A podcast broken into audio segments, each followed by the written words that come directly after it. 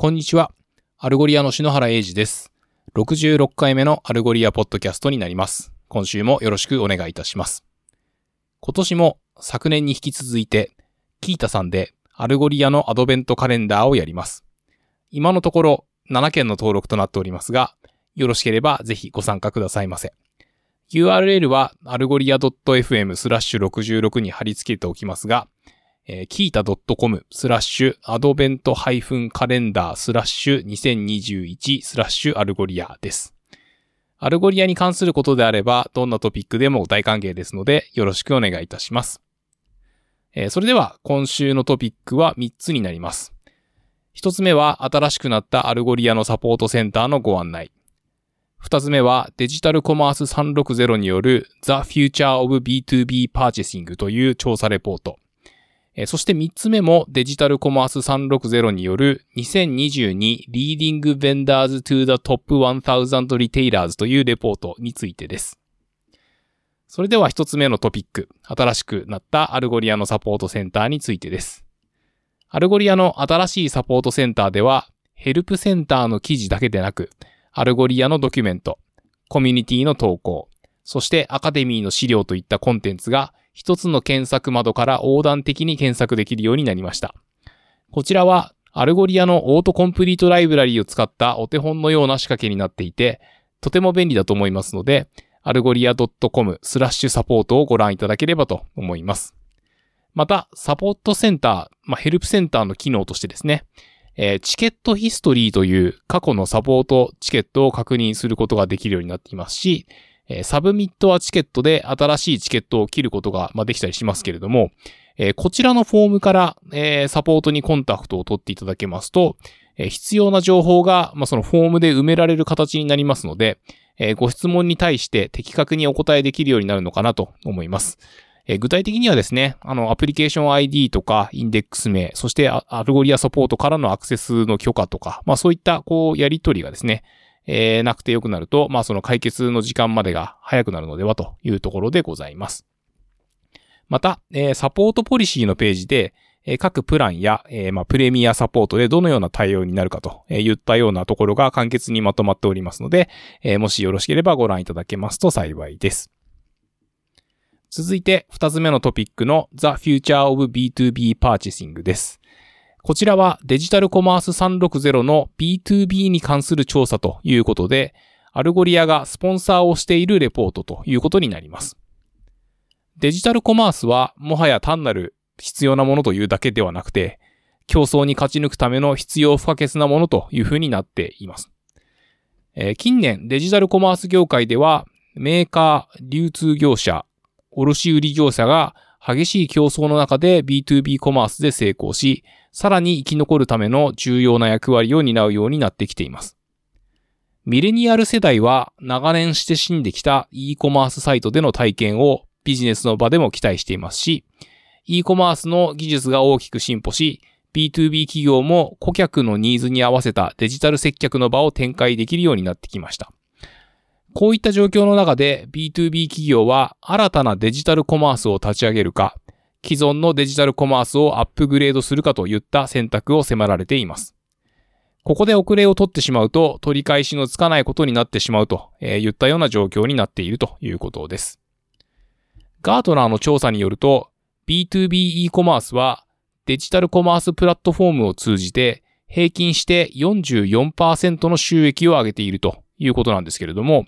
えーこれは2年前の2019年は33%だったそうなので、まあ、この2年間でですね、割合が伸びてきているということです。そして、さらに2025年までに B2B 取引の約80%がデジタルなチャンネルで行われるようになるだろうというふうに予想しています。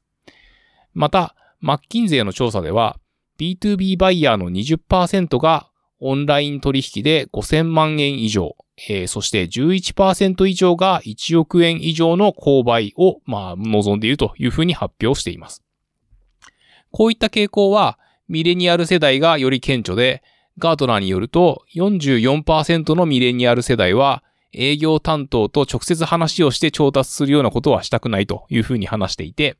えーフォレスターリサーチによると70%の B2B バイヤーは営業担当者経由ではなく、セルフサービスな e コマースな体験を望んでいるということでございます。えー、オンライン B2B コマースのアドバンテージは、まあ、業種業態を問わないというのが特徴で、えー、例えば、えー、ダムスタール AS という、えー、ステンレススチールの卸売業者は、1万8000点以上の商品を B2B e コマースサイトで販売していますが、えー、顧客エンゲージメントとコンバージョン率を向上させたということです。えー、ここには Algolia Recommend の、えー、 Related Items、えー、関連商品ですね、がよく効いているということで、えー、クロスセルを後押ししているというふうに記載されています。また、えー、COVID な状況が、まあ、その B2B でも、そのデジタルコマースへの移行を加速させるということは事実で、え、デジタルコマースを中心としたデジタルトランスフォーメーションというのは加速しているというふうに書かれていて、え、投資家たちもまたそういった戦略を持つ企業に積極的に投資をしているということです。え、こちらのレポートですね、かなりのボリュームになっておりまして、まあ、あの、すべてをここでご紹介することは難しいんですけれども、えー、まあ、トラディショナルな、えー、モノリシックなプラットフォームから、えー、フレキシブルな API ベーストなプラットフォームへのまあ、移行というか、組み合わせというか、えー、 composable というふうに呼んでいますけれども、まあ、そういった、こう、ヘッドレスアーキテクチャの移行とか、えー、オムニチャンネル戦略、えー、そして、まあ、それぞれのその詳細なケーススタディとかが紹介されています。えー、こちら、あの、 Algolia .fm スラッシュ66にリンクを貼り付けておきますので、まあ、B2B 業界にいらっしゃる方とか、えー、資材とか、まあ、部品を調達するご担当の方などにぜひご一読いただければなというふうに思います。えー、そして3つ目の、えー、トピック。2022 Leading Vendors to the Top 1000 Retailers です。えー、トップの e コマーステクノロジープロバイダーが、えー、ランキングやデータの分析をどういうふうにやってるかと、えー、言ったような調査レポートになるんですけれども、まあ、こちらも先ほどの B2B と同様に、えー、デジタルコマース360によるものとなります。2021年8月から10月にかけて、93社の、え、リテール企業を対象に実施した調査によると、回答者の63%が新しいテクノロジーを導入する際に、自分たちで作るのではなく、ベンダーを利用しているというふうに答えています。その主な理由は、社内に専門知識がない。社内のスタッフが忙しすぎる。自分たちで一から作るよりも早くて安いということだそうです。えー、ということで、まあ、その分野に特化した、えー、ベンダーの引き合いというのは、こう、勢いを増しているということのようで、えー、E メールマーケティングとか、えー、モバイルコマース技術といった、まあ、その要求も、えー、多岐にわたるということでございます。新規顧客を獲得し、えー、顧客体験を向上させ、コンバージョン率を向上、えー、既存の顧客の維持、えー、サイトのパフォーマンスの向上と、まあ、いったこう取り組みをするためにですね、えー、ベンダーと一緒に組んで、えー、プロジェクトを立ち上げて進めていくというわけですけれども、えー、41%はオンタイムオンバジェット、えー、25%が、まあ、予定よりもちょっと長くなってしまって、まあ、予算も超過してしまったというような、えー、回答になっているんですけれども、まあ、これが日本だとどうなるのかなっていうのはちょっと興味深いところかなというふうに思います。えー、そして、えー、2つのヘッドレスコマース移行事例が紹介されていて、一つは、えー、ブルックリン、まあ、ニューヨークのブルックリンにある、えー、ファストファッションリテイラーの Rainbow Shops というところで、えー、こちらは、えー、e コマースのプラットフォームを、えー、 Salesforce から Shopify Plus に移行したということです。えー、過去8年分のトランザクションデータが、まあ、この Salesforce に溜まっていたということで、えー、サウンドコマースという会社のサービスを使って、えー、Google クラウド上で稼働する新しいデータウェアハウスに移行して、まあ、よりリアルタイムに近いデータを、えー、扱えるようになったというような成功事例ということです。えー、Salesforce は、あの、3年契約だったということなんですけれども、えー、Shopify プラスは1年契約でよくて、で、さらに支払いのコストという観点では、まあ、数分の1程度に、えー、圧縮できたということです。それだけではなくて、えー、TikTok とのショッピングの統合とか、えー、Shopify のマーチャントは、えー、Google との契約によって、えー、Google の検索や、えー、地図、マップ、えー、YouTube 等に、えー、自社製品を表示できるようになったりといったところとか、まあ、あとは、えっ、ー、と、ショップペイというですね、新しいチェックアウト方式も、えー、使い勝手が良いと言ったことが語られています。えー、二つ目は、えー、プライバシーポップという、えー、ベッドテントを売っている会社で、まあ、これはあの、寝るときにですね、えー、プライバシーと静けさを確保して、まあ、よりよく眠れるようにと言った商品なのだそうですけれども、